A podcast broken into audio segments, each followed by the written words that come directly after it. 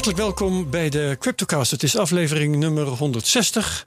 Mijn naam is Herbert Blankenstein en uh, ik heb twee mensen in de studio. Eén is Dennis van der Veen van Jongbloed Fiscaal Juristen. Welkom. Ja, dankjewel. Want we gaan het helpen, hebben over crypto en belasting. En daar heb jij verstand van. Dus leuk dat je er bent. En Robert Reinder Nederhoed is mijn co-host. Goedemiddag. Van Bit My Money. Goedemiddag. Goed dat jij er bent. Um, en het onderwerp is dus deze keer alle fiscale problematiek die met crypto samenhangt. Hebben we heel veel tweets ook over gekregen. Dus dat kan uh, buitengewoon interessant worden. We geven geen beleggingsadvies. En uh, een partij die dat wel doet, dat is Amdax. Want de cryptomarkt professionaliseert. Steeds meer particuliere en institutionele beleggers nemen bitcoin en andere cryptovaluta op in hun portfolio. Om optimaal rendement te behalen en de risico's te spreiden heb je kennis van zaken nodig. Zeker in de relatief jonge markt van crypto. De kennis en ervaring deelt Amdax heel graag met je. Wat een private banker in de traditionele wereld doet, doet de vermogensbeheerders van Amdax in het cryptodomein. Gaan we een quote kraken. Wat had ik daar op dat gebied uh, deze keer? Dat is een stuk van uh, Peter de Waard in de Volkskrant. Met als kop is de NFT-markt een speeltje van de rijken om de rest een poot uit te rukken.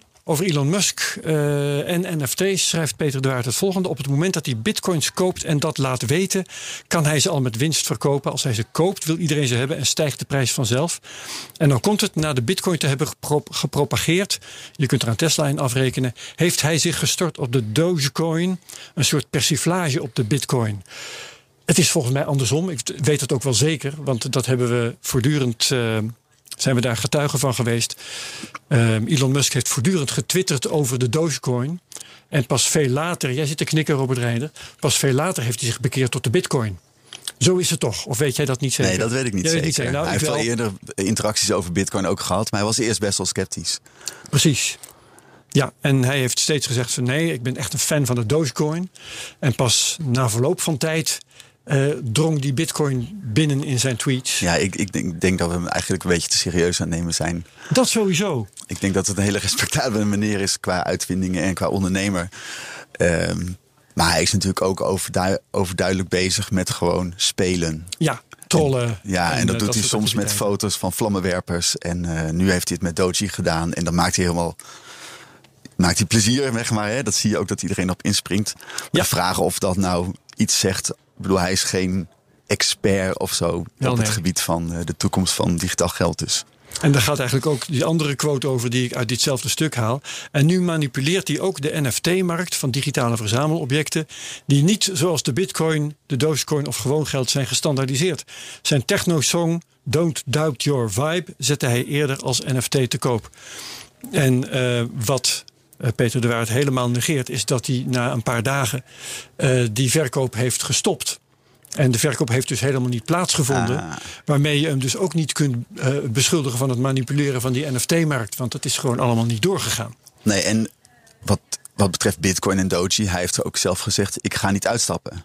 Dus hij heeft met Tesla hebben ze bitcoins gekocht Klopt. en die hebben ze op de balans gezet. Dus dat is een heel iets anders dan uh, snel kopen zonder dat geru geruisloos kopen en vervolgens ja. pumpen en dan uitstappen. Dat zou wel manipulatie zijn. Ja, maar in dit geval. Het enige wat, je zou, wat we niet zeker weten is wat hij privé heeft gedaan. Hè, want dat hoeft hij niet te rapporteren ja. volgens mij. Uh, dus je, we kunnen niet uitsluiten dat hij privé wel heeft geprofiteerd op die manier. Maar dat is aan de andere kant ook niet bewezen. Nee. Ja, en dan, het is ook wel een beetje van wat voor profiel heb je. Uh, iedereen mag al tien jaar lang aan bitcoin beginnen. En dat hij dat nu met wat bombari doet, wil niet zeggen... ja, dat iedereen kan dat doen. Ja, dat klopt. Ik zie niet in waarom dan dat, waarom dat voor hem ineens manipulatie is. Terwijl uh, er zijn heel veel mensen, ook uh, bekende voetballers of bekende American voetballers... die hebben gezegd, ik laat me nu betalen in bitcoin of ik ben bitcoin aan het sparen. En die zijn toen niet beticht van allerlei... Nee. Het enige wat, dat wil ik dan in het voordeel van Peter de Waard zeggen. Uh, hij uh, had het zo kunnen doen. Hè. Hij had uh, Bitcoin, want hij weet zelf ook heel goed wat zijn invloed is. Ja. Dus hij had Bitcoin kunnen pumpen. Die koersprong die is er geweest. Daar had hij van kunnen profiteren. Wat ik net al zeg, we kunnen niet uitsluiten dat hij het gedaan heeft, maar het is ook absoluut niet bewezen. Nee. Uh, dus die mogelijkheid had hij wel. Dat zou uh, onbehoorlijk zijn geweest. Maar het had in theorie gekund. Oké. Okay. Um, Laten we kijken naar het nieuws. Jullie hebben allebei afgesproken een uh, nieuwtje te, uh, mee te nemen. Dennis, laat ik jou als eerste vragen. Wat heb jij voor nieuws? Ja, ik, ik heb toch gezocht naar een nieuwtje wat, wat een beetje in, in de lengte van het fiscaal recht zit. Dacht als ik dan toch ben. en uh, ik las op een website, dus een nieuwtje van zes dagen geleden. Dus nog precies afgelopen week. Ja. dat de Canadese Belastingdienst het voor elkaar heeft gekregen nou, om een exchange aan te zetten tot het delen van persoonsgegevens over degene oh, ja. die van die exchange gebruik maken.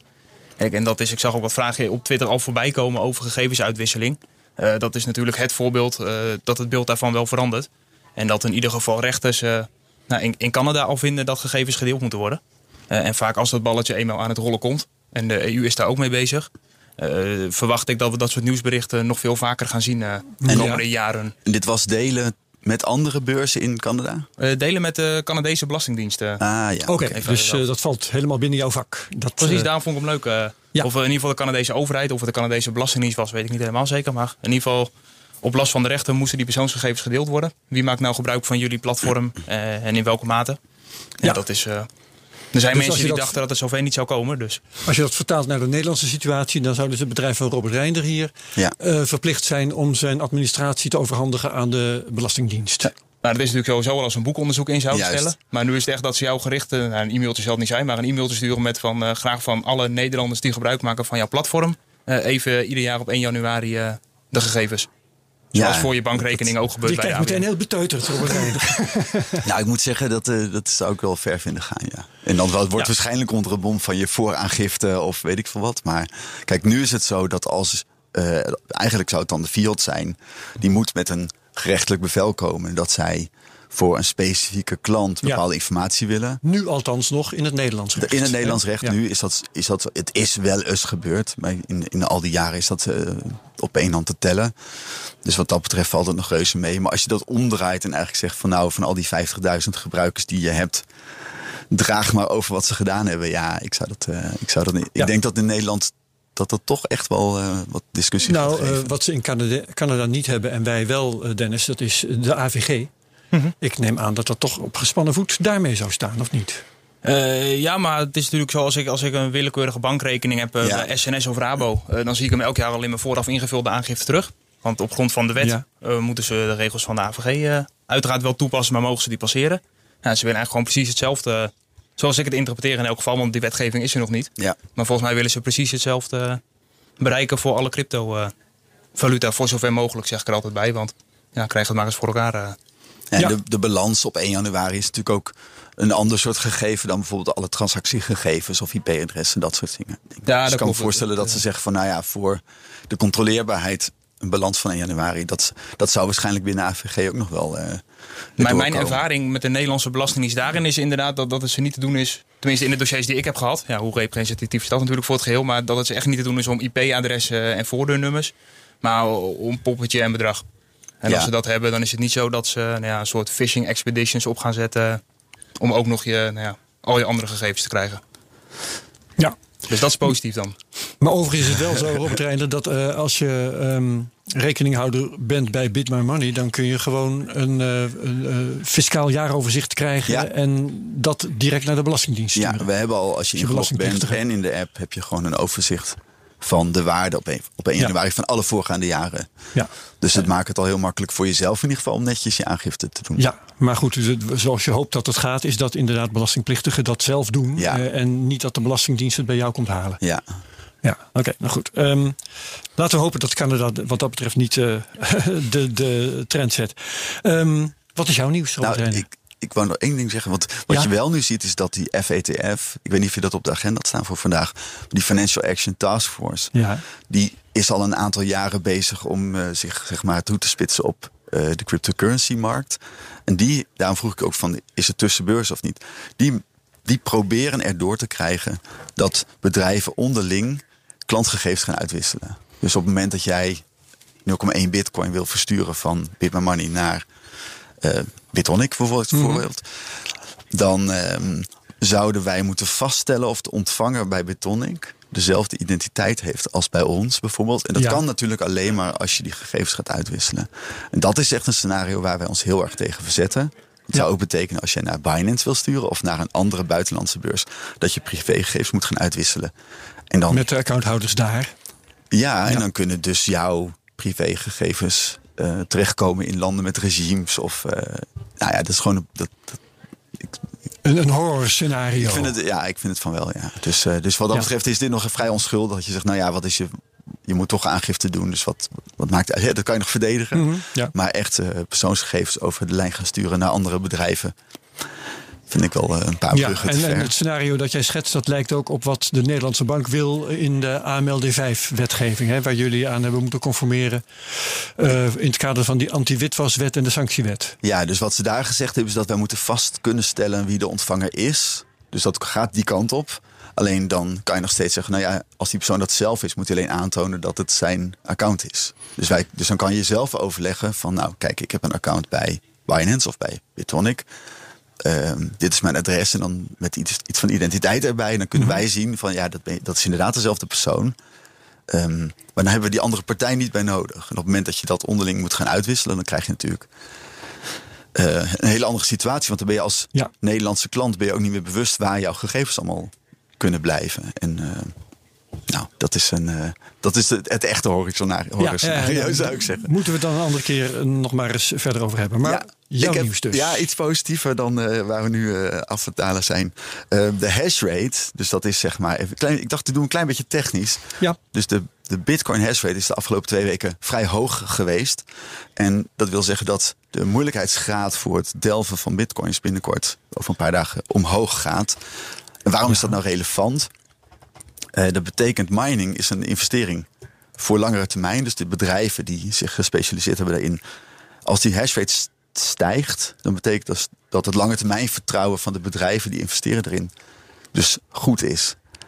Um, dus het netwerk is heel veilig, want hij is dus extra beveiligd met hoge uh, ja, als je, rekencapaciteit. Als je de blockchain zou willen vervalsen, dan moet je nog, ja, nog meer rekencapaciteit ophoesten dan er nu al staat. Precies. Ja. Dus, de, dus dat is het uh, positieve eraan. Dus je kan ervan uitgaan dat er nu een aantal mensen zijn die echt miljoenen geïnvesteerd hebben in hele zuinige, effectieve computers. Ja. Uh, om bitcoin te minen. En uh, die staan aan. En dat is op zich een goed teken voor een bestendige toekomst van bitcoin. Ja, Oké, okay, mooi. Wat ik uh, had meegenomen, dat is het nieuws dat PayPal nu de mogelijkheid heeft opengezet om met de bitcoins die je op je PayPal-rekening hebt, ook inderdaad betalingen te doen. Uh, dat geldt voor Amerikanen vooralsnog. Ja. Uh, die, die, mogelijkheid om bitcoin op een PayPal-rekening te zetten, die bestond al voor Amerikanen. Ik heb nog even gecheckt met mijn PayPal-rekening. Ik kan volgens mij geen bitcoin daar uh, kopen. Laat staan aanhouden. Um, maar voor Amerikanen is nu dus ook begonnen de, dat de mogelijkheid ontstaat om daar betalingen mee te doen bij bedrijven die niet eens bitcoin accepteren. Ja. Het wordt gewoon onderweg omgerekend in dollars. En uh, dat, is, uh, uh, dat betekent dat er miljoenen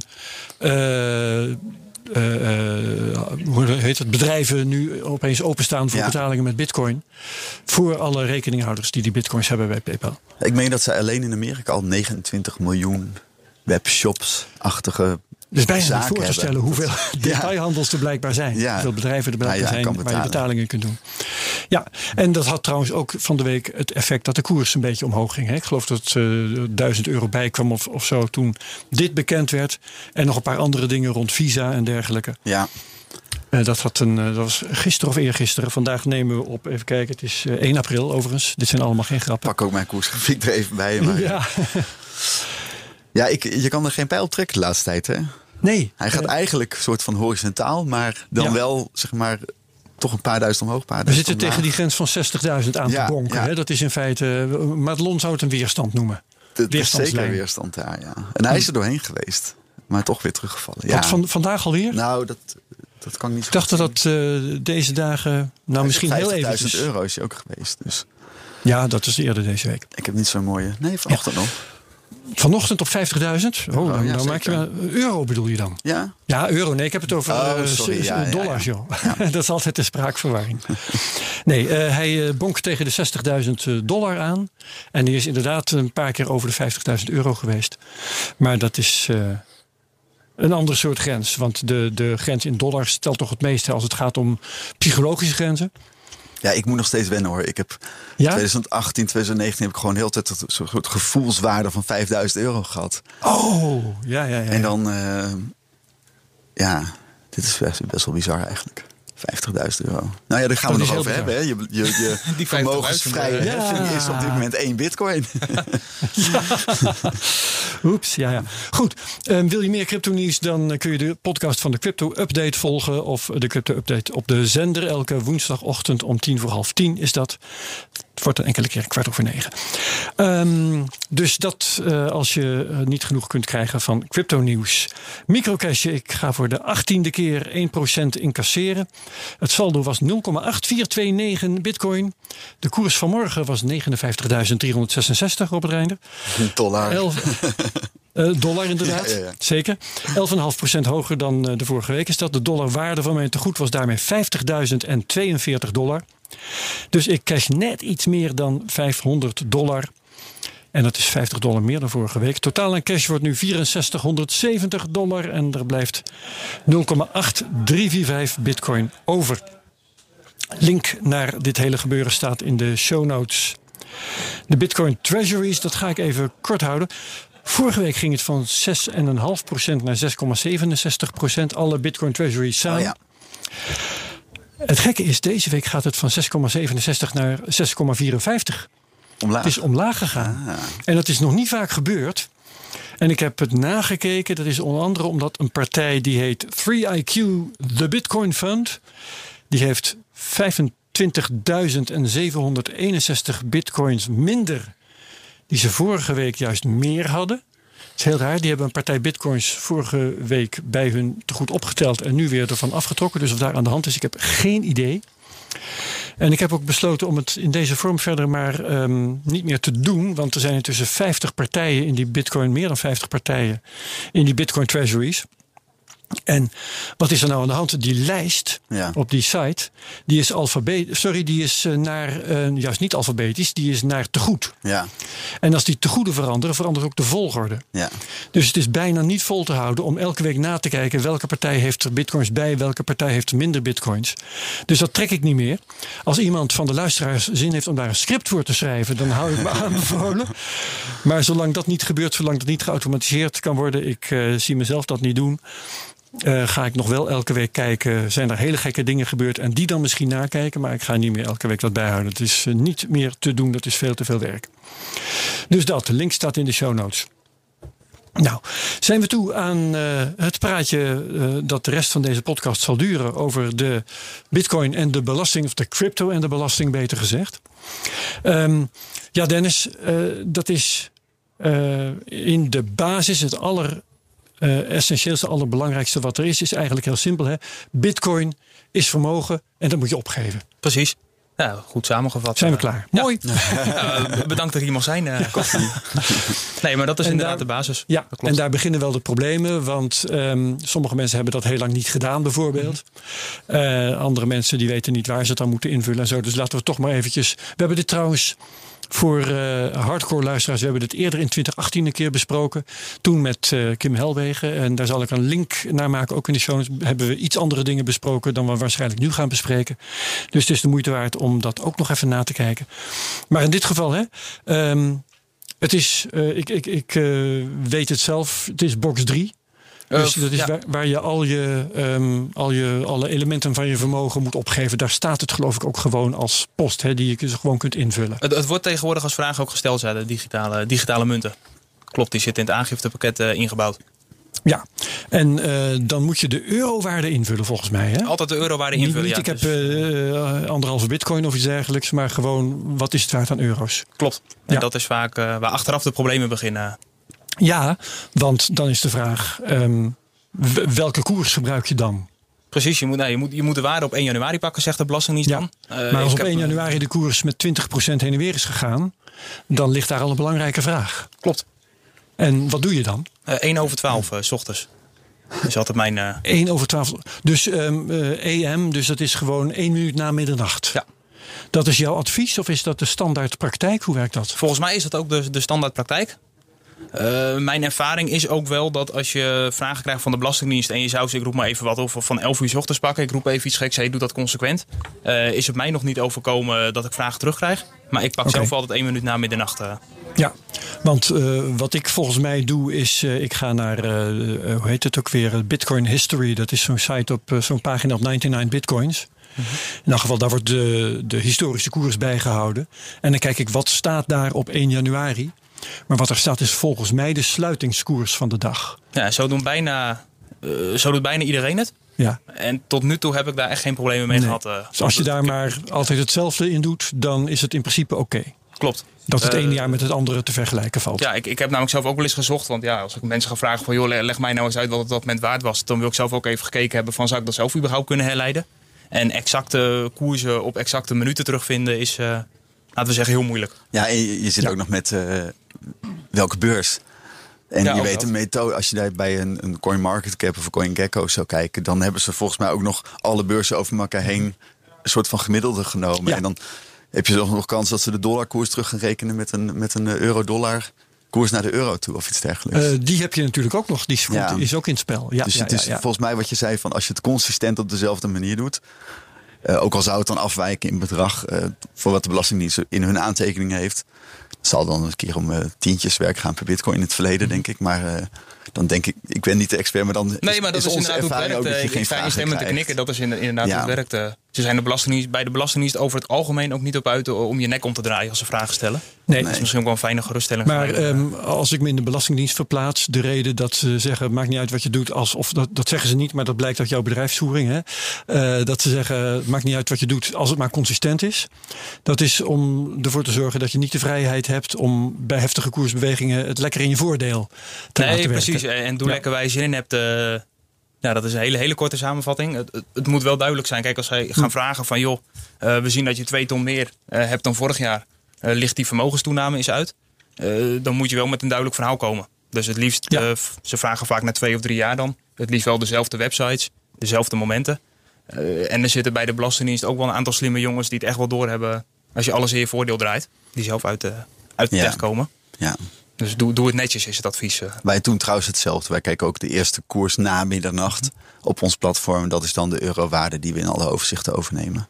Ah zo, dus jullie doen dat al op die manier? Ja. ja. En, en het was wel grappig, want in het verleden, echt 2013 of zo... toen had je nog helemaal niet zoveel euromarkten. Dus toen gingen we inderdaad wel doen wat, je net, uh, wat ik net zei. Van dan gaan we kijken, oké, gangbare dollarkoers tegen de euro-dollar van die uh, dag. En dan zeggen, nou dan was de, de bitcoin zeg maar betrouwbaar uh, 500 zoveel euro of iets dergelijks. Ja.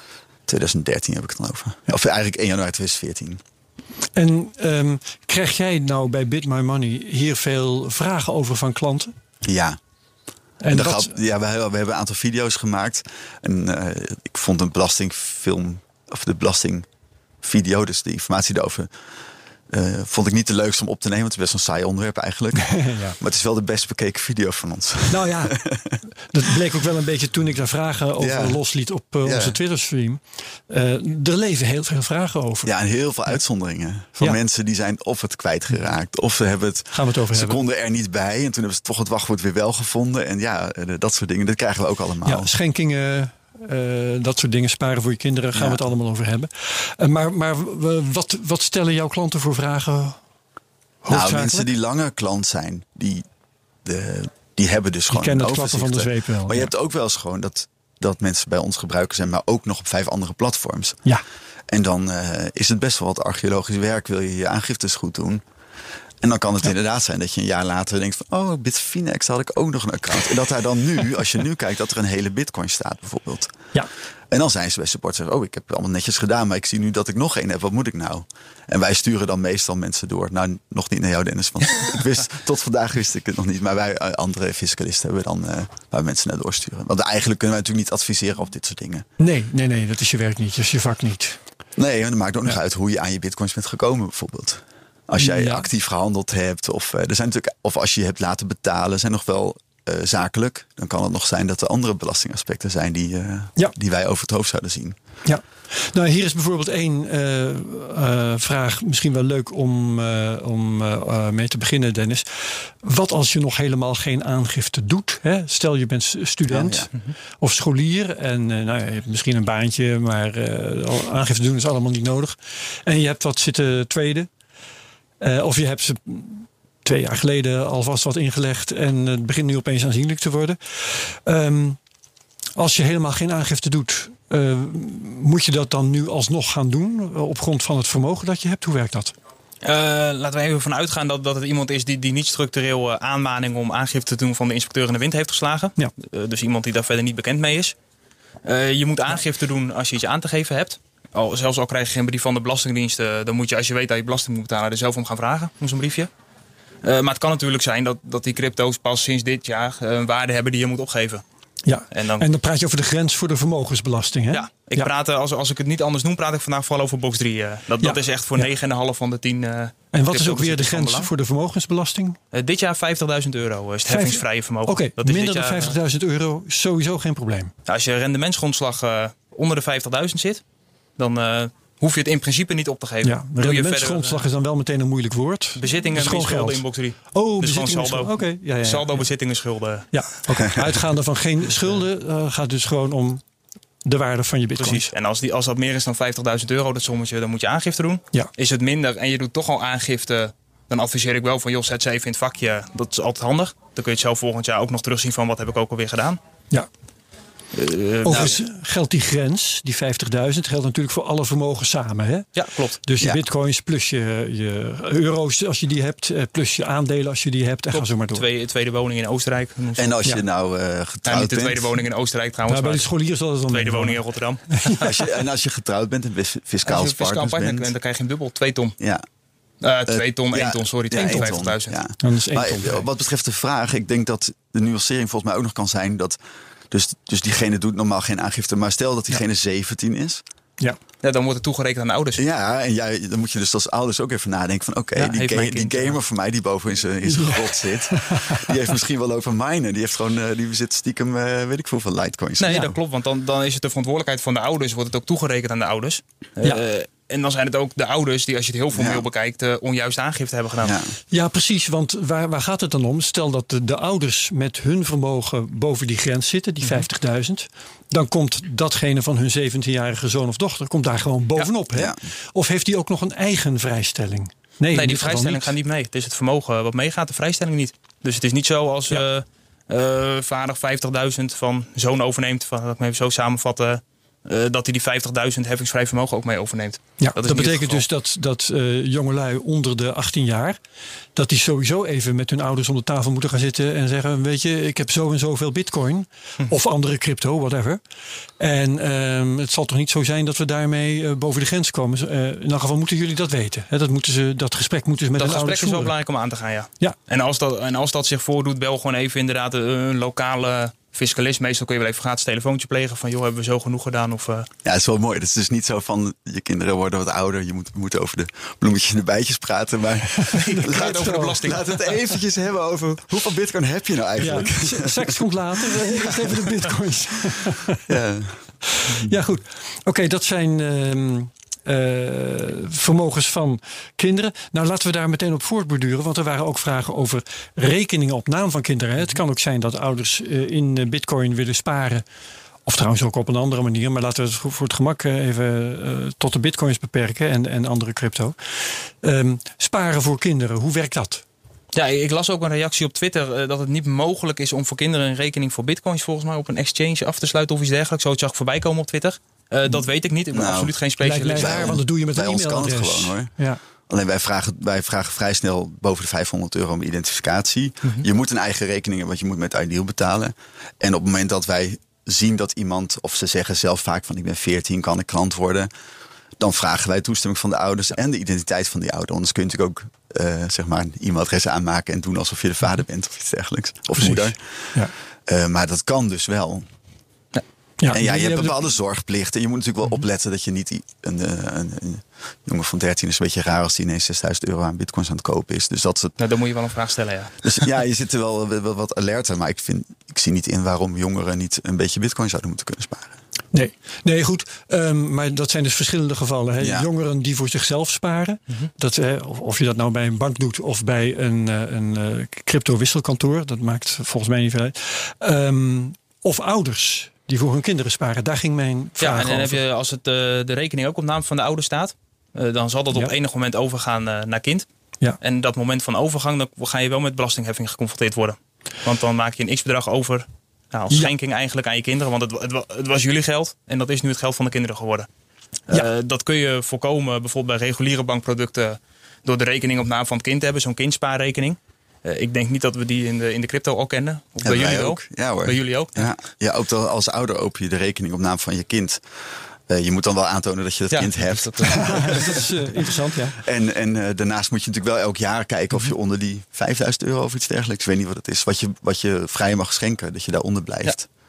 En dan okay. spaar je gewoon. En dan is de meerwaarde natuurlijk dat als die, die, die, zeg maar even dat je 50 euro per maand doet of zo, dat je 600 euro hebt gedaan. Ja, als dat over vijf jaar keer 10 is, dan heb je dus niet die overdrachtsbelasting. Mm -hmm. Wel je aangifte, zoals we net zeiden. Maar dat zijn best wel slimme constructies. Wij zien heel veel mensen die gewoon voor hun kinderen sparen met zulke kleine bedragen. Nee, dat klopt. En dat, dat zijn die constructies waarin het kan inderdaad. En het gaat inderdaad mis als we... Nou, alle voorbeelden met meneer Van der Veen, want daar kan ik niet per een klant doen. Als ik als meneer Van der Veen een rekening open op mijn naam... en volledig onder mijn verantwoordelijkheid voor mijn kind... en over tien jaar staat er een gigantisch bedrag op... en ik geef dan zo die rekening over... Ja, dan is er iets te weinig over nagedacht en is dat een schenking. Ja. Uh, en dat is zonde als je het inderdaad, nou, bijvoorbeeld bij jullie... maar er zullen vast meer aanbieders zijn... Uh, als je dat aan de voorkant kan voorkomen door het goed in te richten. Uh, dat, dat vind ik dan wel een interessante fiscale vraag. Stel, ik spaar uh, bitcoins voor een kind. -hmm. Van mij. En dat doe ik dus met een rekening op naam van dat kind. En op een gegeven moment wordt dat kind vanzelf 18. Uh, dan staat die rekening nog steeds op naam van dat kind. Is het op dat moment dan toch een schenking van mij aan dat kind? Uh, rekening op, even ervan uitgaande dat er niks bijzonders aan de hand is. Uh, rekening op naam van het kind. Dat kind wordt 18, gaat zelf aangifte doen. Ja. Uh, vanaf dat moment moet het kind hem ook zelf opnemen in de aangifte. Ja, maar, maar je hebt geen vermogensovergang, want dat vermogen zat al bij het kind. Precies, ja. Dus, de, dus al die tijd heb je alleen te maken met een maximale schenking. Mm -hmm. Althans, je kunt wel meer schenken, maar dan gaat die fiscus daar iets mee doen. Ja. Hoe zit dat eigenlijk als je meer schenkt? Want het is een, een euro of 5000 hè, die je vrij mag schenken. Ja, dit jaar iets meer door, door coronamaatregelen, ja. maar normaal gesproken rond de 5000. En als het meer is, wat dan? Uh, uh, aan het eind van het jaar, tenminste binnen twee maanden na afloop van het jaar waarin je allerlei schenkingen hebt gehad, moet je die aangeven bij de Belastingdienst. -huh. Mhm. van sommige personen moet je ze samentellen. Van, van je ouders bijvoorbeeld kan dat voorkomen.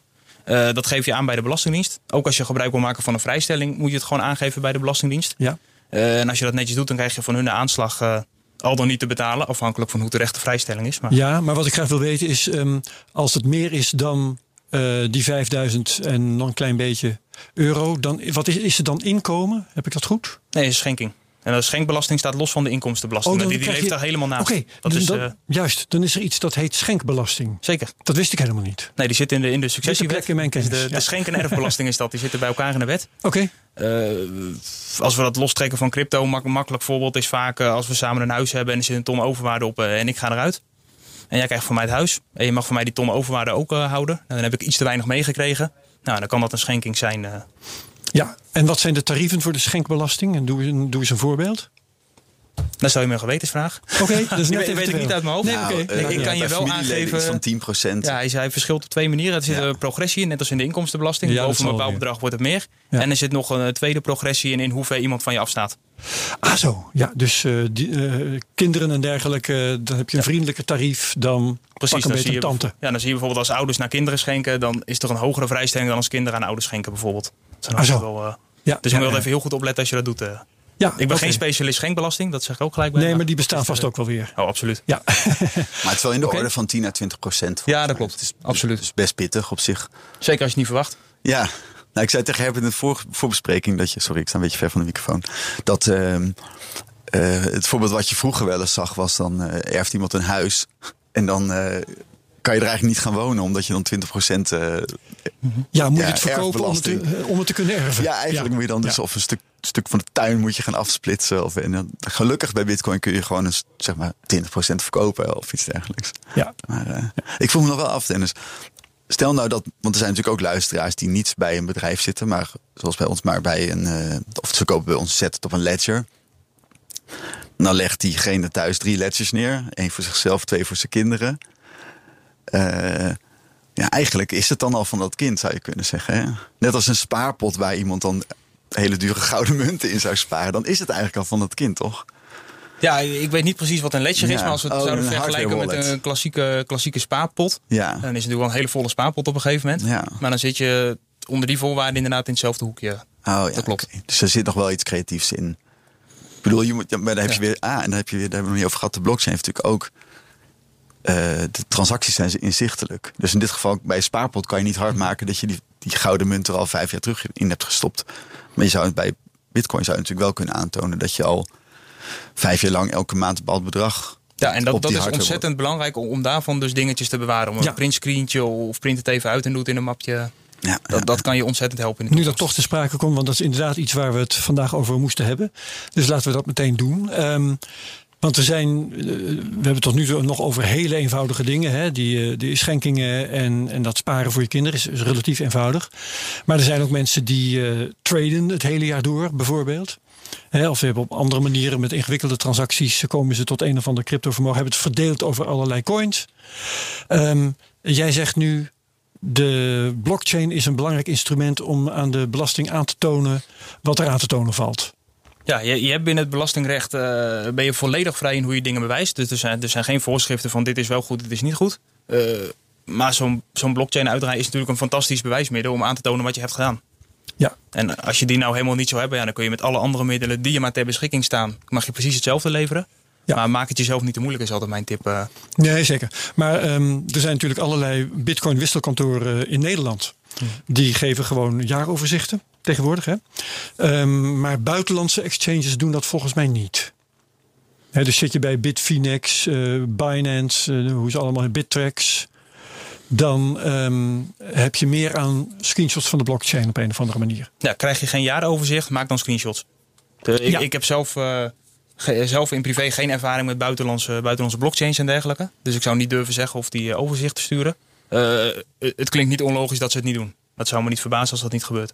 Ja, want als ze dat wel zouden doen, zouden ze dat moeten afstemmen op nou ja, de fiscale wetgeving van elk land weer afzonderlijk. Ja, en als dat niet hoeft, dan is dat een mooie. Bij mijn weten doen ze dat inderdaad niet. Uh, kun je in elk geval er niet van op aan. Dat, weet jij er meer over trouwens, Robert Reinder? Hoe, hoe buitenlandse exchanges dat doen? Of ze dat doen?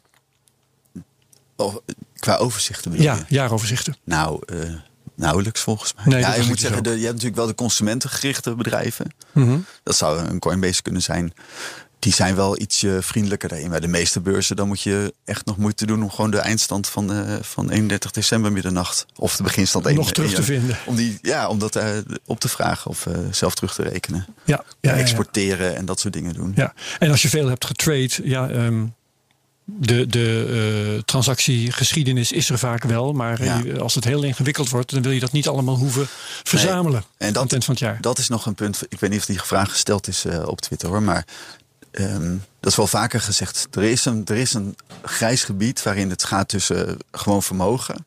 En dat is echt jouw terrein, lijkt me wat, er nu gaat, wat ik nu ga zeggen. Maar je hebt gewoon vermogen, vermogen en je hebt actief handelen. Dat zou ook gelden voor mensen die gewoon in aandelen zitten. Mm -hmm, ja. En um, je ziet mensen die vooral in, in altcoins zitten, die de hele tijd van de ene, ene munt naar de andere gaan. Of uh, ja. weet ik wat.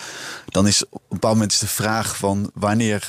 Uh, wanneer heb je het nog over uh, vermogensbelegging voor lange termijn? Of wanneer ben jij een actieve trader? En dat, dat kan jij misschien iets over zeggen. Maar dat is wel een risico oh. bij je aangifte. Jij bedoelt dat de belasting jou gaat beschouwen als beroepshandelaar? Ja, we, we richten heel erg op oh, bezit. Maar het is ook hoe kom je eraan? Ja, ja, ja. Dennis. Ja, als je verwacht dat ik exact de scheidslijn van het grijze gebied kan geven, dan moet ik je teleurstellen. Nee. Uh, we zien dat overigens niet alleen bij crypto, maar ook bij mensen met pandjes zie je dat vaak. Van ja, doe ja, je nou uh, genoeg arbeid of niet uh, om ondernemer te zijn of, of alleen maar Maar je kunt wel vertellen hoe groot dat grijs gebied is en waar het ongeveer ophoudt, denk ik. Het houdt in bijna alle gevallen die ik in de praktijk meemaak, is gewoon sprake van, van particulier bezit. En als we het hebben over wanneer word je echt ondernemer, dan moet je eigenlijk al iets hebben liggen dat je er echt op termijn ook voordeel uit verwacht te gaan halen. En dan moet je er ook echt wel heel wat uren in de week insteken. En al bijna een bepaalde mate van voorkennis of bijzondere deskundigheid hebben.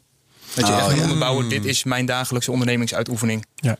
Maar als we het eventjes vanuit het perspectief van de Belastingdienst gaan bekijken. Hè, wanneer zou. Want de Belastingdienst ziet in eerste instantie alleen een aangifte. Mm -hmm. En wanneer zou de Belastingdienst kunnen denken: hé, hey, wat ik hier zie, dat wijst toch wel uh, meer op beroepsactiviteit dan op gewone activiteiten van een particulier. Um, wat zouden dan voor de Belastingdienst rode vlaggen kunnen zijn om op af te gaan? Uh, als je hem vroeger aangaf als bezit, bedoel je? Ja. Als je, als je dus jarenlang vermogen hebt opgegeven uit, uh, uit crypto. Ja, zo. Nee, uh, en ik bedoel, moet het dan gewoon heel veel worden, in korte tijd heel veel? Ja, daar hebben veel mensen last van op dit moment, mhm. mag ik aannemen, hè, nu de koersen zo oplopen. Ja, wat de belasting... Dus dat kan het eigenlijk niet zijn. Nee, wat, wat ze vooral doen in de praktijk is als ze zien van hé, hey, daar komt of, of in één keer of over de afgelopen jaren telkens twee ton bij in box 3 om even wat te roepen. Dus dat vermogen neemt wel heel bijzonder toe. Ja. Uh, vergeleken met alle andere dingetjes uit die aangifte. Uh, dan sturen ze eigenlijk een brief van wij willen een toelichting op hoe dat vermogen tot stand is gekomen. Dus dan zeggen ze nog niet van bent u ondernemer of bezitter. Dan mm zeggen ze geef ons nou eens gewoon uh, vertel uw verhaal. Zo uh, brengen ze het bijna. ja, en als uit dat verhaal dan bijvoorbeeld blijkt van ja, nou ja ik ben eigenlijk 30 uur per week bezig en actief handelen. en ik heb me heel erg in verdiept en ik heb een computertje draaien en ik heb nog een scriptje liggen ergens wat me helpt. Ja, dan kun je in de discussie komen ben ik ondernemer of niet. Uh, maar echt voor 9 van de 10 geldt dat ze geen ondernemer zijn. En wat zou dat betekenen op, een, op het moment dat ik eh, dus, want je ziet natuurlijk dat die mensen bij wie het goed gaat, mhm. die gaan van hun 40 uur werkweek, gaan ze natuurlijk langzaam afbouwen naar eh, misschien nog twee dagen. Daarom zou ik nog werken, ja. ja. Nou ja, je zit, als je de, de, de beelden mag geloven, zitten die jongens juist, uh, als Amerika wakker is, staan zij op. En dan gaan ze tot uh, ver middernacht gaan ze door in Azië en zo. En, uh, ik, ik ambieer het helemaal niet, maar dat is het werk wat je dan moet doen. Nee, maar dan is het geen particulier bezit meer. Dus, dus dan zit het ook niet in box 3. Nee. Uh, dan zal het, nou, als je verder niks geregeld hebt, in box 1 terechtkomen. Ja, daar worden wel de echte winsten en verliezen belast. In plaats van in box 3 dat fictieve rendement. Maar goed, het gaat nu heel erg goed. Dus dat is dat progressieve box 1 tarief. Uh, waar je dan mee geconfronteerd wordt. Ja. Uh, doe je dat in een BV'tje, dan kom je in een vennootschapsbelasting terecht. Ja. En dan zeggen ze, alles wat er in die BV zit, dat hoort bij je onderneming. Dat is gewoon een wetsfictie, dus dat voorkomt wel discussie. Ja. Uh, ja, en telkens die winsten en verliezen, die betrekken ze gewoon in de heffing. Maar laten we wel wezen, op dit moment, met die oplopende koersen... Um, kun je altijd volhouden dat je je vermogen hebt verkregen door alleen maar vast te houden. Mhm. Dus door nul tijdsinvestering. Ja, klopt. Dat is een verhaal waar de Belastingdienst, dat de Belastingdienst moeilijk kan ontkrachten. Nee, dat nou. klopt. En het is ook, ook niet zo dat ze per se willen dat je ondernemer bent. Uh, eh, 9 van de 10 inspecteurs die ik tref bij crypto willen gewoon dat, dat de aangifte klopt. En of je nou ondernemer bent of bezitter, dat maakt ze niet uit. Maar hoe dan ook, we kunnen wel vaststellen, het is eh, nadelig voor jou als persoon om als ondernemer te worden beschouwd. Want dan wordt het ofwel inkomen eh, ofwel eh, vennootschapsbelasting. En mhm. dat is allemaal een veel hoger tarief dan de vermogensbelasting. Ja, klopt. En wat wilde jij zeggen? Want jij zegt nou. Nou ja, nou, nou, twee, ik had twee dingen. Ten eerste inderdaad particulier. Want om het expliciet te maken. Uh, dan als het als inkomsten wordt geclassificeerd, dan, dan, dan ga je richting de 42% of zo. Hè? Als, je het lekker, als het lekker gaat. Ja. Of van, van je, en dan daarna is het ook nog vermogen. Hè? Mhm. Ja, klopt. Dus dan, ja. Dat, dat is natuurlijk echt heel erg onwenselijk. Uh, en in je BV, dan was het ietsje lastig geworden. En dan krijg je, wat zei je nou net? Vermogen, nee. Nee, vanuit je BV dan betaal je eerst vennootschapsbelasting. Dat en uh, dan, zit het nog steeds in de BV dat geld. maar dan kun je het waarschijnlijk wel als boekwaarde opnemen of iets dergelijks. Dan heb je daarna ben je met je stijgingen... Ben je, ja, kostprijs of, uh, of lagere beurswaarde. Ja, en op het moment dat je dan te geldig gaat maken... dan betaal je alsnog uh, weer winstbelasting. Ja, en als je die winstbelasting hebt betaald... dan zit het nog in je BV. Wil je dat vervolgens naar privé halen? Ja, vaak door middel van een dividenduitkering. Ja. dan kom je weer in box 2 terecht. Ja, maar ik denk dat de vraag, want jij zegt van nou, het is niet Maar wanneer zit je er inderdaad? Ik denk dat het wel van belang is voor de mensen die luisteren, die dus actief handelen, dat ze zich het moeten afvragen, of dat je moet afvragen, dat je bewust moet zijn van het feit dat op het moment dat je geclassificeerd wordt, en kijk, je weet natuurlijk op een bepaald moment als je zo actief handelt, en mensen die in 2017 uh, ICO's heel actief hebben gedaan. Dat is, daar heb je kennis voor mhm. nodig. Je moet wat investeren. Het kost je onwijs veel tijd in principe. Uh, uh, hoe zeg je dat? Dat, Kijk, je wil natuurlijk proberen te voorkomen dat je erin valt. Maar als je gewoon echt een actieve trader bent, dan moet je wel even nadenken over hoe je dat fiscaal gaat inrichten. Want anders kan het je heel erg duur komen te staan. Ja, en ik, ik weet niet, maar dat is misschien meer, meer, een vraag voor jullie. Maar als je op dit moment zou, uh, zelf ook mind, uh, valt er nog. Ik begrijp dat dat op dit moment zeer kostbaar is als je dat vanuit Nederland doet. Om het uh, serieus te doen, moet je echt zwaar kunnen investeren. Hè, Robert Reiner? Daar weet je wel meer van. Nou ja, het laatste wat ik gemind heb, dat is. even kijken juni of zo. Nee, nee, uh, december 2013 geweest of zo. Dus, dus ik, ja, ik ben helemaal. Maar je, uh, volgens mij ben je ermee gestopt omdat het voor een uh, kleine jongen ja, niet meer viel op te brengen. Nee, god. Nee, en dat, dat, dat is mijn punt inderdaad. Want je moet wel een opbrengstverwachting hebben Ja. Om, om een echte ondernemer te zijn. En als je één computer hebt die mind en je, je kan er never nooit geld mee gaan verdienen, om het zo te zeggen, in die setting. En dan ben je voor de belastingdienst geen ondernemer. Nee, en dat is wel Bitcoin, hè, waar we het over hadden. Als je kijkt naar andere munten, Ethereum, Monero, die is bijvoorbeeld uh, helemaal ingericht met, met elf verschillende uh, algoritmes. Dus die zou je nog met een gewone computer kunnen minen. Nou is die niet zo exorbitant gestegen, dus dan is die kans op die nee. uh, grote winst wat kleiner. Ethereum in Nederland schijnt, ik hoor dat de mensen het doen. Ja. nou ja, ze ook wel eindigen, want ze gaan over naar proof of proof of stake. Proof of stake ja. Maar er zullen vast mensen zijn die het doen. Nee, ja. maar, maar, stel je luistert inderdaad en je zit in de situatie dat, dat je zelf al vindt, ik ben er heel serieus mee bezig. Ik weet meer dan de gemiddelde Nederlander. Daar gaat heel veel tijd in zitten en mijn winst is vrij structureel en hoog. Ja, dan is het in ieder geval tijd om na te gaan denken, ja, wat te gaan googlen en even navraag te doen. Uh. Ja, ja, zeker. Uh, we hadden het over uh, bedrijfsmatig uh, met Bitcoin bezig zijn. Ik vind het toch wel interessant om het even te hebben over uh, wat het betekent als je uh, in je bedrijf Bitcoin toelaat. Dan heb ik het niet over exchanges of, of, wisselkantoren of zo, maar bijvoorbeeld betaling in Bitcoin accepteren. Um, moet je daar speciale dingen voor doen, fiscaal gezien? Nee, op het moment dat dat wordt betaald, reken je de waarde om. Dat, dat hoort bij je omzet. nu zal dat op zich niet heel ingewikkeld zijn. Want als je bijvoorbeeld neemt van een kopje koffie. Nou, of dat nou met een euro of met een... Nou, ik hoop niet met één bitcoin, want dan heb je heel duur kopje koffie. Maar ja. even bij spreken, dan zul je altijd diezelfde waarde krijgen. Nou, die bitcoins die komen op je balans terecht. Uh, nou, kostprijs of, of lagere beurswaarde. Uh, ding doet hem voor als je op een gegeven moment die bitcoin om gaat zetten in euro. Over het algemeen zal de koers dan niet precies hetzelfde zijn. Dus je hebt daar een winst of een verlies op. Nou, en dat valt ook weer in je winst- en verliesrekening. Ja, maar um, ben je verplicht nog uh, om die bitcoin-koers te kiezen van het moment dat je de betaling kreeg? Of mag je dat zelf nog doen? Bijvoorbeeld aan het eind van de maand of aan het eind van het jaar, als je je bitcoins feitelijk in euro's gaat omzetten, bijvoorbeeld? Uh, op het moment van betalen pak je de koers om bij je omzet te voegen. En daarna geldt op het moment dat je hem omwisselt, uh, dan kijk je naar de koers voor je winst of verlies. Ja, maar dan moet je dus als je uh, een uh, Starbucks bent of een andere zaak die koffie verkoopt, moet je dus bij elk kopje koffie moet je de bitcoin koers van dat moment op een of andere manier administreren. Uh, nee, want op het moment dat ik word betaald in bitcoin, dan, dan, weet ik hoeveel het waard is. Want ik weet wat mijn kopje koffie in euro's of dollars kost. Dus dan oh, zit ik al het goed. gaat dan om de waarde van het kopje koffie. Niet ja, dat, dat is voor de omzet. Ja, dat is ja, en dan heb ik ergens een bakje met bitcoins, om het zo te zeggen. Of weer die spaarpot waar we het net over hadden. En op het moment dat ik die spaarpot ga omwisselen, uh, dan gaat zich een winst of verlies ook nog eens voordoen. Uh. ja, maar daar heb je dan toch ook weer de koers nodig van het moment dat de betaling plaatsvond. En dan pak je de koers op het moment dat je inlevert. Ja, nee, ik snap je, Herbert. Of, begrijp ik hem verkeerd? Dat kan ook. Nee, je ja, snapt het goed. Je zei het ook goed. Oh. Het is zo dat, dat die prijs van dat kopje koffie, weet je. Ja. En, en al die tools die jou helpen om bitcoins te accepteren, houden ook bij hoeveel bitcoin je hebt ontvangen op dat moment. Dus als je de eurowaarde van de koffie hebt ja, en je weet waar. hoeveel bitcoin je hebt, dan kan je hem terugrekenen naar de koers. Als ik een aandeel Tesla zou kopen, waar we het net over hadden, en op, dan heb ik een winst of verlies als ik dat aandeel weer verkoop op een gegeven moment. Ja. En dan nee, kijk is... ik daarvoor niet inderdaad naar wat heeft hij me toen gekost. Ja, dat is natuurlijk voor het bepalen van mijn winst of verlies wel van belang, maar op het moment dat ik hem dan inruil, uh, dan zie ik hem echt terug in mijn cijfers. Uh. Ja. Okay. En wat je, wat je ziet in praktijk is dat vroeger was het gewoon zo dan die bedrijven die bitcoin accepteerden, die verkochten gewoon 100% terstond, zeg maar. Hè?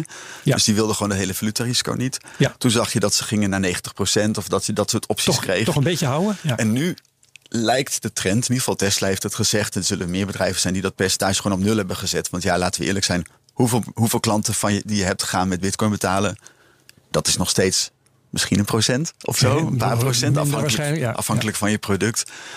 Uh, dus in jouw hele omzet is het dan een heel klein aandeel. En dan als je nu hebt aangegeven van ik wil met bitcoin beginnen als bedrijf, dan is het natuurlijk dat de mooiste manier om het langzaam op je balans binnen te laten lopen. Ja, en dat leidt tot de vraag, Dennis, um, is het al normaal, of uh, laten we zeggen, vindt de fiscus het al acceptabel als je die bitcoins gewoon op je balans laat staan? Dus dat je zegt, ik heb gewoon uh, nu als bedrijf, door al die betalingen die ik binnen heb gekregen, heb ik zoveel bitcoin in kas.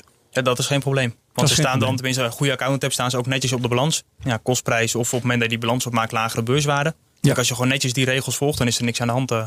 Ja, dus bedrijven kunnen gewoon bitcoin aanhouden. Ja hoor. Je hebt ja. gewoon een voorraadbeheer in feite. Nou. Van je digitale valuta. Ja. Alleen ja. die waarde is dan uh, anders bepaald. Ja, dus ze, ze beschouwen het als voorraad. Dat, ja, ik, ik, ja, voor jou is het voorraad natuurlijk. ja, bij ons viel het sowieso in voorraad inderdaad. Ja, ja, ja. Ik moet nu zeggen, ja, nee, dat durf ik niet te zeggen. Want je hebt inderdaad, je hebt dan, en dan moet je kijken, wil je last in, first out. Ja. Dat is, hè, dus als je bitcoins in het verleden hebt laten staan, dan blijft die net zo lang op de boeken staan voor die, voor die 500 euro misschien dat jij toen per bitcoin rekende. Uh, of hoe je last in. Ja, ik, ik, durf je dat antwoord niet te geven. Dat is echt. Uh, dat is ja. één voor de accountants. nee, dat ik, ik, kan wel wat gaan roepen, maar dan geef ik verkeerde informatie. En dat is helemaal Nee, daar gaan we voorzichtig in zijn. Oké, okay, um, dat even wat bedrijven betreft.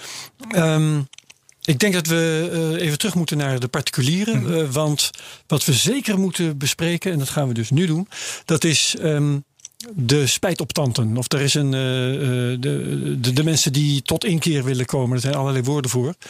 Um, in ieder geval, wat gebeurt er als je al die jaren uh, vergeten bent of misschien expres je bitcoin niet hebt opgegeven. En um, je begint nu een beetje zenuwachtig te worden en je wilt dat misschien alsnog gaan doen. Of in elk geval je wilt zonder al te veel kleerscheuren um, nu weer ja, je belasting betalen en daar geen, geen al te grote boetes mee oplopen. Wat moet je doen? Nee, dat is wat in de praktijk op dit moment het meeste voorkomt inderdaad. Ja. eerst fase natuurlijk al had je iets moeten aangeven in het verleden. Laten we even uitgaan van ja. Uh, het is in Nederland zo, en dat is een beetje voortgekomen uit nou, bijvoorbeeld alle Zwitserse en Luxemburgse bankrekeningen die op een gegeven moment werden aangehouden. Uh, hard beleid op mensen die vermogen sparen en beleggen niet aangeven. Ja, en toen uh, is een, een, tijd lang kon je boetevrij ja. alsnog tot inkeer komen. Als je, inderdaad, je... op een gegeven moment was het nog zo, als je snel tot inkeer kwam, kon dat boetevrij. dat is niet meer zo. Ja. de wet geeft een boete maximum van 300% op dit moment. Belasting, 300% van wat? Van de belasting die staat is misgelopen. Oké, okay, ja, dus uh, je moet dan alsnog je belasting betalen en dan nog eens een keertje het drievoud daarvan. Uh, dat, dat, is de wet. Bij beleid ja. hebben ze al aangegeven, we doen 150 procent. Dat vinden we iets schappelijker. Uh, en het is zo als je vrijwillig verbetert, noemen ze dat. Ik zal zo meteen uitleggen wanneer je nog vrijwillig bent en wanneer niet. Want dat is ja. een discussie die veel voorkomt. Okay, leuk, als je vrijwillig ja. verbetert, dan is dat een strafverminderende omstandigheid. Uh, en dan zie je dat, dat ja. die boetes nog weer een stuk naar beneden worden gedrukt. Okay, dus op die manier loont het om uit jezelf uh, alsnog een juiste aangifte te doen. Ja. Oké, okay, um, maar dan uh, moet je dan de Belastingdienst bellen? Of moet je het gewoon op je aangifteformulier gaan opgeven en dan wachten wat er gaat gebeuren? Of hoe werkt het? Uh, het meest verstandig als je dat overweegt is om, om, een brief te sturen naar de Belastingdienst. Ja. Uh, want om onder die gunstige voorwaarden te vallen moet de Belastingdienst weten dat jij gebruik wil maken van vrijwillige verbetering. Dus dan is dat heel goed om even de inkeerregeling te noemen. Uh, of om een adviseur in te schakelen natuurlijk. Maar stel je wilt zelf, ja. noem even de inkeerregeling. Ik wil vrijwillig verbeteren. Uh, het gaat om deze en deze jaren. Ik had toen dat, dat en dat bezit, heb ik niet opgegeven. Ja. Uh, belangrijk onderscheid is wel, heb je het expres gedaan of niet? Want ik begreep van jou net, ja, er kan net ook iemand zijn die denkt van... oh ja, ik had hier ook nog een muntje staan, dat ben ik vergeten. Ja, en dat is ook waar mensen heel erg naar vragen. Van ik was het kwijt, nu heb ik het gevonden... En nu is het veel waard. Ja, en dan ja. is het, als je het ja. vindt en het is veel waar, ook als je vindt het is niet veel waar, neem gelijk contact op met die belastingdienst. Geef aan van, joh, dit was mijn situatie, er is geen enkele opzet in het spel geweest. Dus, want dan kun je nog veel meer met die boetes ook. Want als er geen opzet in het spel is, is dat ja. heel iets anders dan ja, hetzelfde voor met de mensen met de Luxemburgse bankrekeningen van vroeger. Ja. Uh, dat was wel opzet. En, en wanneer neemt de Belastingdienst van je aan dat het geen opzet was? Als je een goed verhaal hebt. Voor de boete moet ja. de Belastingdienst eigenlijk aannemelijk gaan maken dat die opzet erin zit. Uh, maar als je zelf proactief okay. naar de Belastingdienst gaat, ja, dan, sta, dan sta je al 2-0 voor, zeg ik altijd. Mm -hmm. Want dat had je, had je ook niet kunnen doen, is het hele simpele argument. Ja. Uh, doe je dat, geef je al netjes overzichten aan. doe er desnoods wel eens een berekeningetje achter van hoe het wel had moeten zijn. Dan gaat het over het algemeen, want jij ja, zult net zien dat je anders in de tijdlijn die ene uitzondering krijgt, gaat het over het algemeen echt heel goed. Ja. Dan is het niet gelijk dat ze bij, nou, bij de voor de deur staan sowieso niet in deze tijden, maar dat ze gelijk gaan gooien met uh, opzet, grove schuld, uh, strafverzwarende omstandigheden. Zo, dan blijft de dreigtaal ook wel achterwege. Ja, en um, je moet dan je belasting alsnog betalen over alle jaren dat je die crypto had. Ja, als de belasting verschuldigd zou zijn geweest, dan moet je dat nog betalen. Ja, ja dus uh, vanaf, uh, nou ja, wij spreken als dat aan, aan de hand is uh, vanaf 2013. Ja, ze mogen. De gangbare opvatting, laat ik hem even zo noemen, is, is dat een cryptomunt is in ieder geval geen Nederlands vermogen. Dus we gaan uit dat het buitenlands vermogen is. Dan mogen ze 12 jaar terug in de tijd om de belasting nog op te halen. Hallo. interessante discussie is wat nou als ik dat muntje op een server in Nederland heb en ik zou dat aan kunnen tonen. En dat zijn dit allemaal theoretische discussies. Dan, ja. dan zou je hem kunnen voeren dat het maar vijf jaar mag. Maar het gaat voorlopig even uit van 12 jaar. Ja. Dus ik, ik, las dat Bitcoin in 2009 ongeveer is begonnen, las ik ergens van de week toen ik wat googelde. Dat ja. klopt. Ja, ja, dan zouden ze nog helemaal terug kunnen naar de eerste dagen. Ja. Nou, toen waren ze natuurlijk niks waard, maar even nee, voor de... Precies. Ja. Nee, inderdaad, want, want uh, elk jaar dat... Uh, kijk, je, je, hebt, je had dezelfde bitcoins al die tijd. Dus daar ga ik gemakshalve even van, uh, vanuit. Hè, van één simpel voorbeeld. Iemand had een bepaalde hoeveelheid bitcoin, heeft die al die tijd gehouden en is nu veel waard. Um, de, in de eerste jaren was het maar een klein beetje waard. En voegde dus ook maar heel weinig toe aan je vermogen. Um, En het, het, de verschuldigde belasting, vermogensbelasting, is daar dan weer een klein percentage van. Dus wat je dan als belasting en ook als boete moet betalen, is waarschijnlijk maar een gering bedrag over die eerste jaren. Ja. Ja.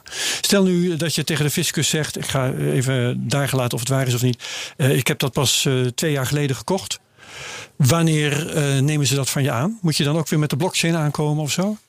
Ook daar geldt, je moet het zelf dan aannemelijk maken. Ja. Wat over het algemeen genoeg is, wat bij de, bij de meeste, want de Belastingdienst komt er ook wel in als het serieus is. Dus dan hebben we het even over tonnen dat dat vermogen is opgelopen. Mm -hmm. als je gewoon vanaf punt X kan aangeven, toen had ik, had ik dit, daar heb ik dit van gekocht. En dit, ik kan die tussenstappen verklaren die vermogensversprongen. Ja. dan is het over het algemeen genoeg. Want dan heb je de cirkel rond. En ja. als jij kan verklaren met ik heb het twee jaar geleden gekocht, toen had ik, had ik dit geld, ik had dit inkomen, ik roep maar wat hoor. En daar had ik dat mee kunnen kopen en nu heb ik dit. Of nou, ik heb toen die muntjes heel goed verkocht en daar wat van die van gekocht en op die manier. Uh, je moet een kloppend verhaal hebben. Ja, ja, Wat, wat een beetje een scenario is, wat, uh, wat uh, realistisch is in die, in die afgelopen vijf jaar of zo. Dat je in 2015 10 bitcoins kocht, toen die ongeveer ja. 500 euro stond of minder. Nou, dan zit je op 4.000, 5.000 euro investering. Dan krijg je 2017 krijg je het gekhuis, zeg maar. Dus die, 1 januari 2018 staat hij op 11.500. Dan denk je, uh, nee, dan hoef je nog niks te doen. Dus denk je, oh, dan, zo, dat heb ik goed gedaan, weet je. Zie meer dan een ton. Gesteld dat het uh, je enige vermogen is, hè? Nou ja, je moet wel, je moet wel aangifte doen. Maar ja. dat is dan pas in 2019. Ga je aangifte doen over 2018. Ja. Dan staat er op 1 januari, oh, dan had ik 110.000. Maar ja, begin 2019 zijn die 10 bitcoins weer terug naar de helft. Dan denk je, ja, dat is toch wel lullig. Als ik nu dan volle map moet betalen over die 11. Nou ja, weet je, laat maar gaan. En dan zijn we nu verder. En nu staat diezelfde 10 bitcoins staat ineens op 5 ton. Dat is een beetje een scenario wat, wat zeg maar, niet iedereen is expres heel erg belasting aan het ontduiken. Ja. Maar dit is wel zo'n geval dat het heel makkelijk is om te denken, nou ja, ik had een beetje pech, moet ik nu heel veel betalen omdat ik toen wel waard was. Het is nu, Ja. zeker altcoins zijn gedeeld door 40. Dus als je een ton had, is dat ineens nog maar eh 2.500 euro, 3000 euro, ik zeg maar even iets. Ja, ja, ja. denk je, ja, dan moet ik nu allemaal verkopen om, om die eh, anderhalf procent of zo. Dan moet ik de helft verkopen om. Dus dat hebben mensen dan niet gedaan.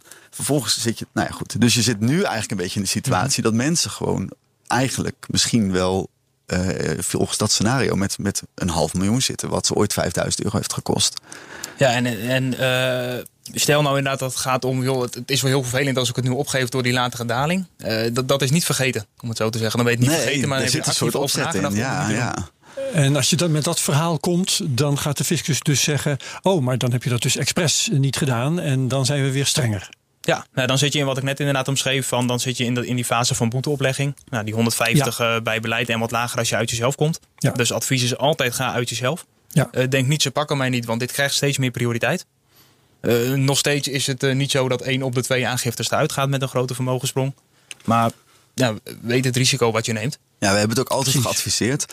En er is nog een reden voor. En dat is namelijk dat je nu al met een half miljoen, dat je dat is superveel geld.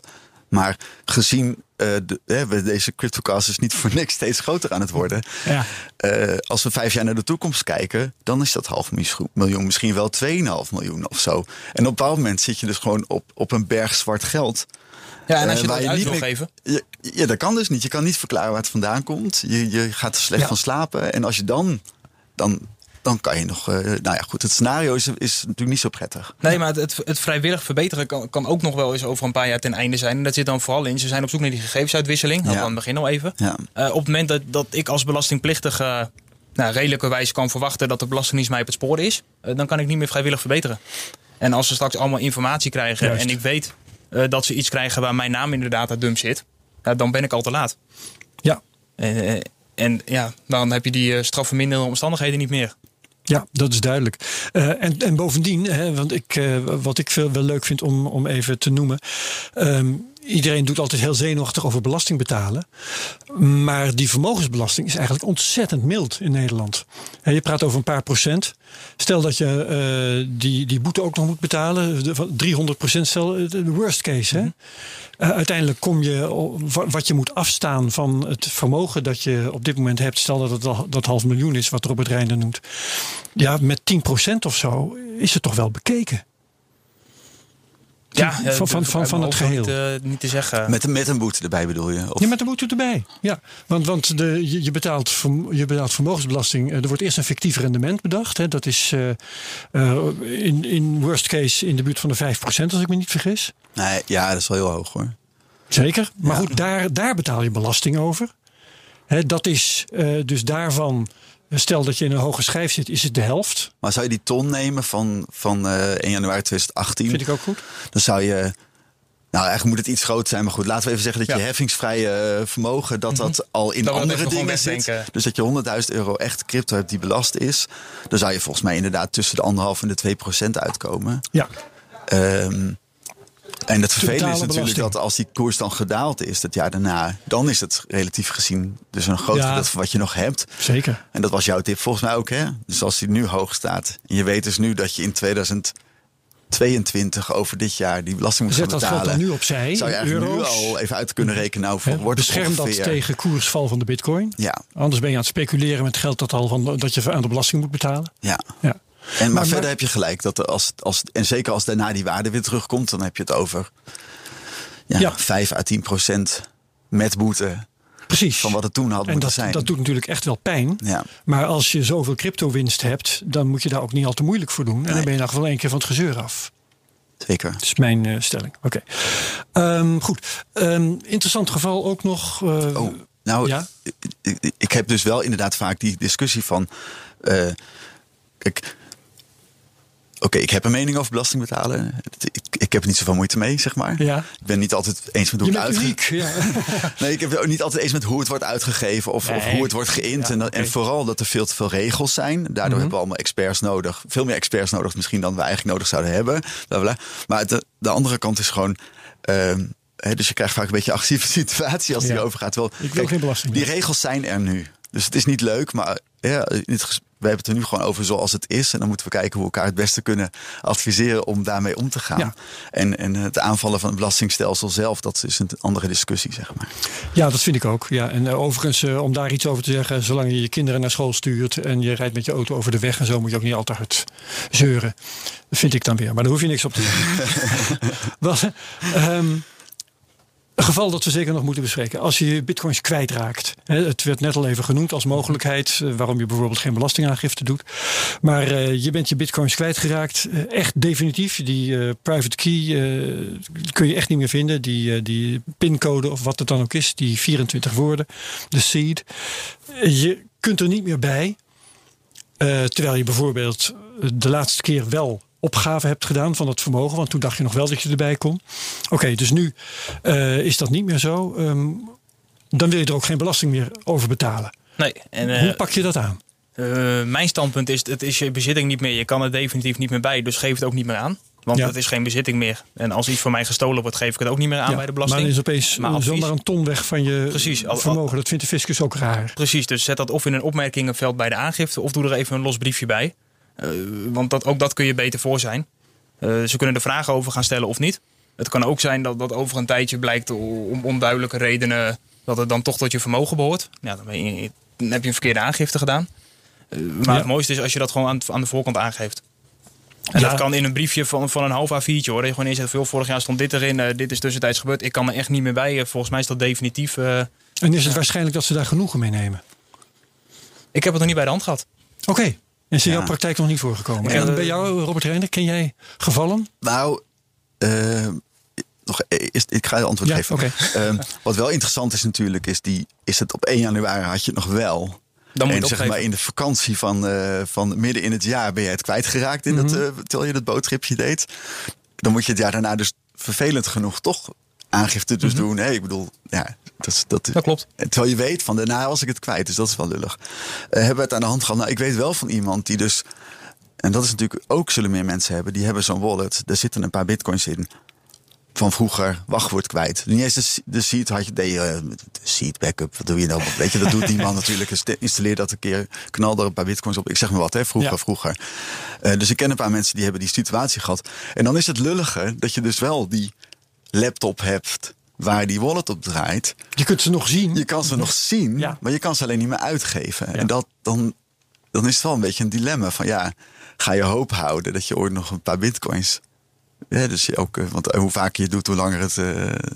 hoe, lang, hoe langer je wacht, hoe kleiner de kans wordt dat je dat wachtwoord ooit nog een keer weer verzint. Ja, en hoe hoger dat bedrag dat je daar staat aan te grijnzen. Ja, maar inderdaad, ik heb het ook niet zo vaak gehoord. de meeste mensen kiezen gewoon voor om geen aangifte te doen. Te doen nee, precies wel. Als, als ik de sleutel van mijn vakantiehuis kwijt ben bijvoorbeeld, is het nog wel mijn vakantiehuis. Ja. Dus ik snap ook prima dat de Belastingdienst tegenover jou de stelling in kan nemen van ja, u, u bent gewoon zeg maar de sleutel van de voordeur kwijt. Maar dat maakt niet meer dat het niet van u is. Ja. Uh, enige verschil is, vind ik dan weer een sleutel, die kun je nog eens bij laten maken of dat slot forceren. Ik denk dat dat bij die coins weer een stuk lastiger is. Ik ben geen techneut, maar ik kan me zo voorstellen dat je ze echt definitief kwijt kan zijn. Ja. Uh, neem ze niet op in de aangifte, doe er een briefje bij. Ja, en als het echt gestolen zou zijn in een exchange hack of zo, dan zou ik gewoon aangifte doen. Ja, dan heb je een aangifte van de politie als het goed is. Ja, het ja dat bedoel ik bij de politie ja, dan, precies, niet bij de ja, ja. ik ga het iets moeilijker maken, want ik ken onze luisteraars een beetje. Ik, ik, ik kan me de vervolgvraag al voorstellen. Um, ik heb uh, al die tijd een wallet gehad, maar daar heb ik jaren niet naar omgekeken. Ik heb, uh, ik heb aangifte gedaan uh, bij de vermogensbelasting. En ik ontdek nu dat ik er niet meer bij kan. Dan moet ik concluderen dat als ik een twee jaar eerder had gekeken, had ik er ook niet bij gekund. Maar daar heb ik al belasting over betaald. Kan ik dat dan terugkrijgen?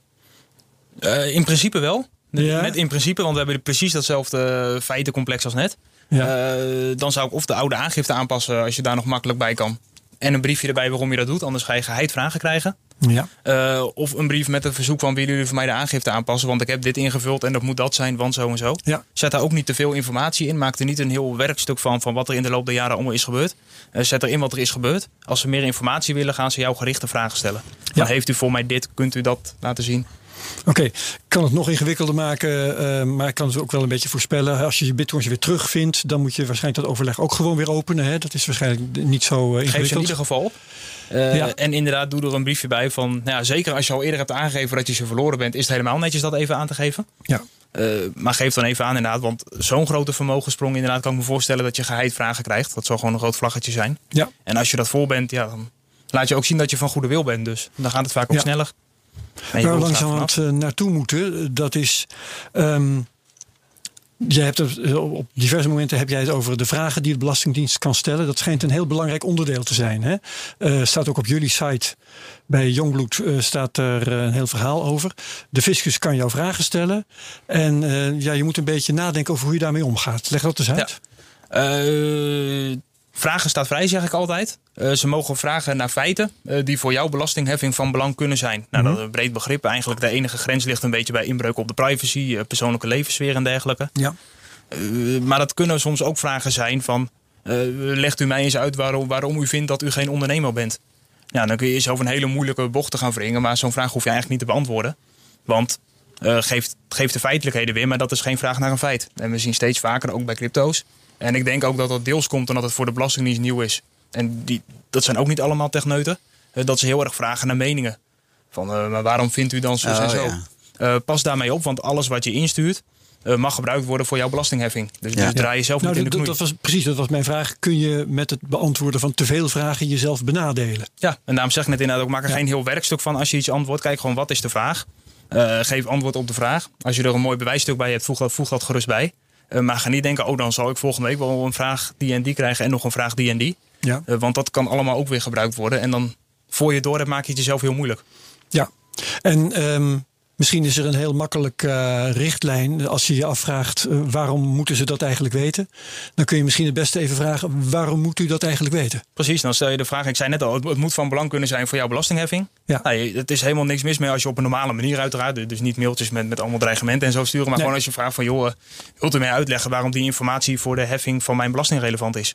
Ja, dat mag je altijd vragen. Ja. En als je dat niet bij elke vraag elke keer opnieuw doet, dan is het ook niet zo dat dat een gigantische irritatie oproept of zo. Zie vraag 1. Vraag nou ja, precies, dat moet je gaan doen. Hoe lang kan zo'n procedure duren? Eh, is de Belastingdienst snel met correspondentie hierover? Of is elke stap weer zes weken?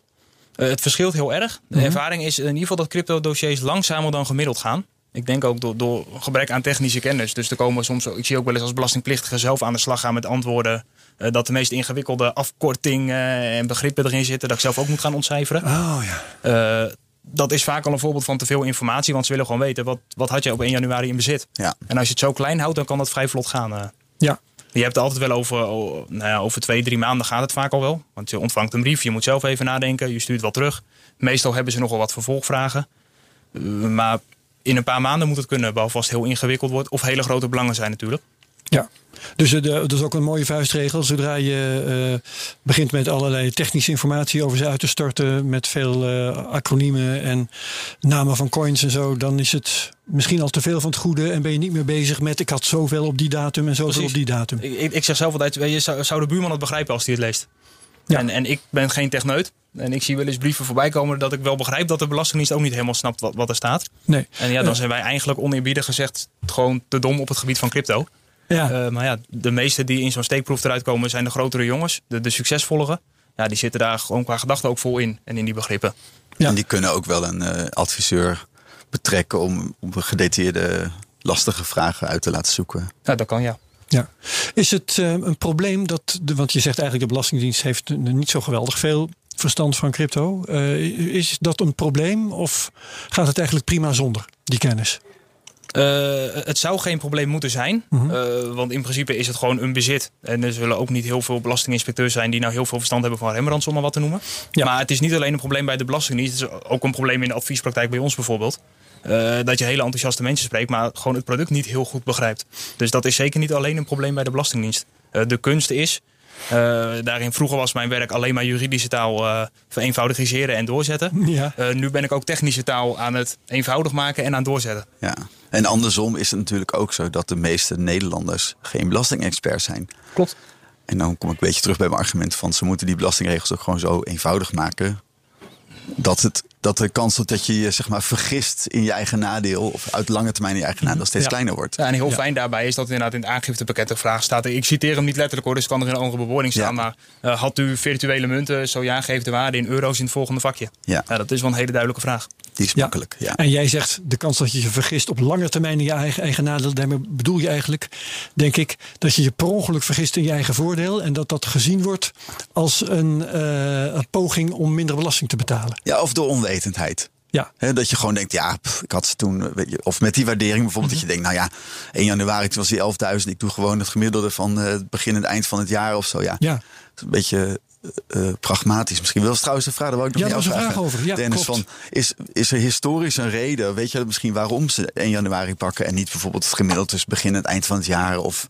Uh, twee, twee redenen. Uh, de eerste reden is natuurlijk eenvoud. Het is makkelijker om één datum te hebben en daarop te fixeren, zowel voor als nadeel. Kun je gewoon pakken. Uh, andere reden is dat we die vooraf ingevulde aangiftes tegenwoordig hebben. En daarvoor moeten ze al die data verzamelen. En als je nou zou zeggen 1 januari en 31 december, nou, trekken we erin. Wat twee, ze voor die vooraf ja. ingevulde aangiftes deden. Dan hebben ze nooit op tijd al die informatie verwerkt. Ja, ja, ja. Dus in die hoek moet je de redenatie daarvoor zoeken. Oh ja. Ja, gewoon een praktische keus. Ja, praktische ja. overwegingen. Ik uh, kom er nog één tegen die ik dan nog maar eventjes op je wil afvuren. Um, hoe zit het als je uh, gaat lenen om bitcoin te kopen? Maakt dat de uh, berekening van je vermogensbelasting nog ingewikkeld? De lening heb je even ervan uitgaan dat je particulier bezit. Uh, mm-hmm. Dan heb je die bezitting, hadden we het over. En we gingen naar die rendementsgrondslag toe. Ja, dan gaan de schulden gaan daarvan af. Dus dan heb ik, als ik een privébalansje zou hebben, links uh, crypto bezitting, uh, rechts crypto schuld. Nou, op dag 1 zal dat ongeveer aan elkaar gelijk zijn, is het nul. En afhankelijk van wat er in de loop van het jaar gebeurt, ja, je zal wat aflossen, het zal wat meer of minder waard worden. Ja. Maar op die manier werkt dat door voor de, voor de particuliere bezitter. Het blijft een hele eenvoudige rekensom. Ja, maar het ja. is niet zo dat je de rente op kan geven in box 3 en rechtstreeks af kan trekken. Hooguit is je banksaldo wat lager omdat je het hele jaar rente hebt betaald. Maar dat is wel een hele beperkte renteaftrek. Ja, ja. Um, oh okay. ja, dat is een goede. Die rente, dat is, dat is gewoon dat is jammer. Nee, dat zijn geen gewoon kosten geen klaar. Vakje, inderdaad. Niet zoals met de eigen woning bijvoorbeeld, dat je kan zeggen, nou ja, rente aftrekken, ja. crypto. Om ja, ja, ja. te roepen. Er zijn ook uh, websites, we hebben hier in de CryptoCast bijvoorbeeld BlockFi gehad. Daar kun je je bitcoin op een rekening zetten. Dan krijg je rente op. Mm -hmm. Uh, hoe gaat de fiscus daarmee om? Dat is gewoon weer uh, vermogensbelasting, fictief ja. rendement enzovoorts. Bezitting op 1 januari. Uh, ja. Dat is die bitcoin. Want die is, als, ik het, als ik het systeem goed begreep, nog steeds jouw eigendom, die bitcoin. Ja. Ja, dus het, jouw bezitting op 1 januari. het werkelijke inkomen in rente wordt niet belast, want we zitten in box 3. Alleen hier heb je spiegelbeeldige situatie. Jij ontvangt de rente, dus jouw banksaldo is waarschijnlijk iets hoger op 1 januari. Uh, maar het is niet zo dat je in box 3 moet aangeven: ik heb zoveel renteontvangsten gehad. Nee, dat hoeft niet. Hè? Nee, dat is. Uh, Oké. Okay. Um, ik ben een beetje door mijn vragen heen. Uh, Robert Heijner, had jij nog vragen? Nee, dat was ook. Hebben we nog dingen niet gevraagd die je wel heel graag had willen vertellen, Dennis? nee, vooral ook, zeg, maar dat zegt tegen elke belastingplichtige, blijf zelf goed nadenken. En als je het gevoel ja. hebt dat er iets bijzonders aan de hand is, dan, dan is dat vaak ook zo. Ja, En uh, maak gebruik van die inkeerregeling. Of vrijwillig verbeteren heet vrijwillig, het. Ja, vind ik een mooie woord. Ja. Inkeer vind ik heel formeel. Dan denk ik gelijk aan zwartspaarders en zo. Vrijwillig verbeteren vind ik wat schappelijker klinken. Het ook een beetje alsof je het licht hebt gezien. En, ja, precies. Zo, uh, gaan we het ook weer niet noemen. Oké, de volgende CryptoCast kun je in je agenda zetten. Dan gaat het over bitcoin, mining en energie met Peter Slachter en Ricky Gevers. Um, ik dank Dennis van der Veen van uh, Jongbloed Advocaten. Ik dank Robert Reiner Nedergoed van ah, Bitcoin fiscaal juristen. We mogen ons geen advocaten noemen. Oh, dat is dat zo? Nee, we zitten niet bij de Nova. Heel goed dus. dat je het zegt. Jongbloed Fiscaal Juristen. Nou, een boze mail denk ik. Nee, ja, Jongbloed Fiscaal Juristen. Oké, okay. uh, in ieder geval bedankt ja, voor je kennis, voor het delen daarvan. Als je deze aflevering leuk vond, kun je hem delen op Twitter met de mensen at CryptoCast.nl. Is goed voor ons. Reviews kun je achterlaten op Apple Podcasts. Namens de redactie van de CryptoCast heel erg bedankt. En graag tot volgende week. Dag allemaal. Deze podcast wordt mede mogelijk gemaakt door Amdax. Het handelshuis voor de serieuze cryptobelegger.